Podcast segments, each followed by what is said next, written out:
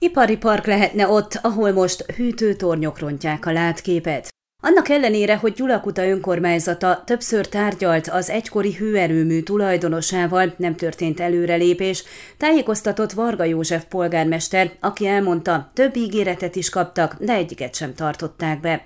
Az 1952-ben Románia első gázalapú hőerőműveként épült létesítmény 350 személynek adott munkát a környéken, ám közel 25 éve bezárt, ma már csak a hűtőtornyok magasodnak az út mentén, és az azok mögött néhány romosodó épület, az egykori irodahelyiségek találhatók. A közel 10 hektáros területtel volna mit kezdeni, ott halad át egy nagy kapacitású gázvezeték, az áramszolgáltatás távvezetékei, a közelben pedig egy transformátorállomás is van. 2008-ban egy belga cég közösen egy osztrákkal szeretett volna befektetni, de végül ez elmaradt, mert a tulajdonossal nem sikerült megegyezniük. Hasonló eset történt 2014-ben is, amikor egy japán cég látta meg a lehetőséget, lehetőséget, és egy vegyes tőkéjű vállalat létrehozásával szeretett volna 170 millió euró értékű befektetést.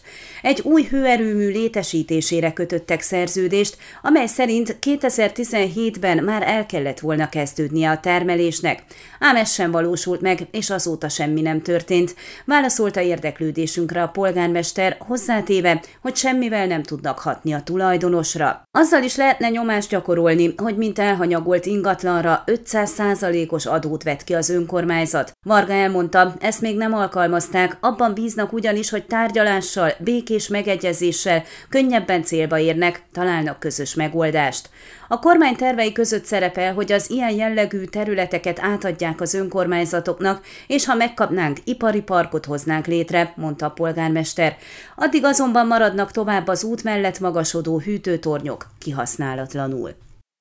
Ön a Székelyhon aktuális podcastjét hallgatta. Amennyiben nem akar lemaradni a régió életéről a jövőben sem, akkor iratkozzon fel a csatornára, vagy keresse podcast műsorainkat a székelyhon.pro portálon.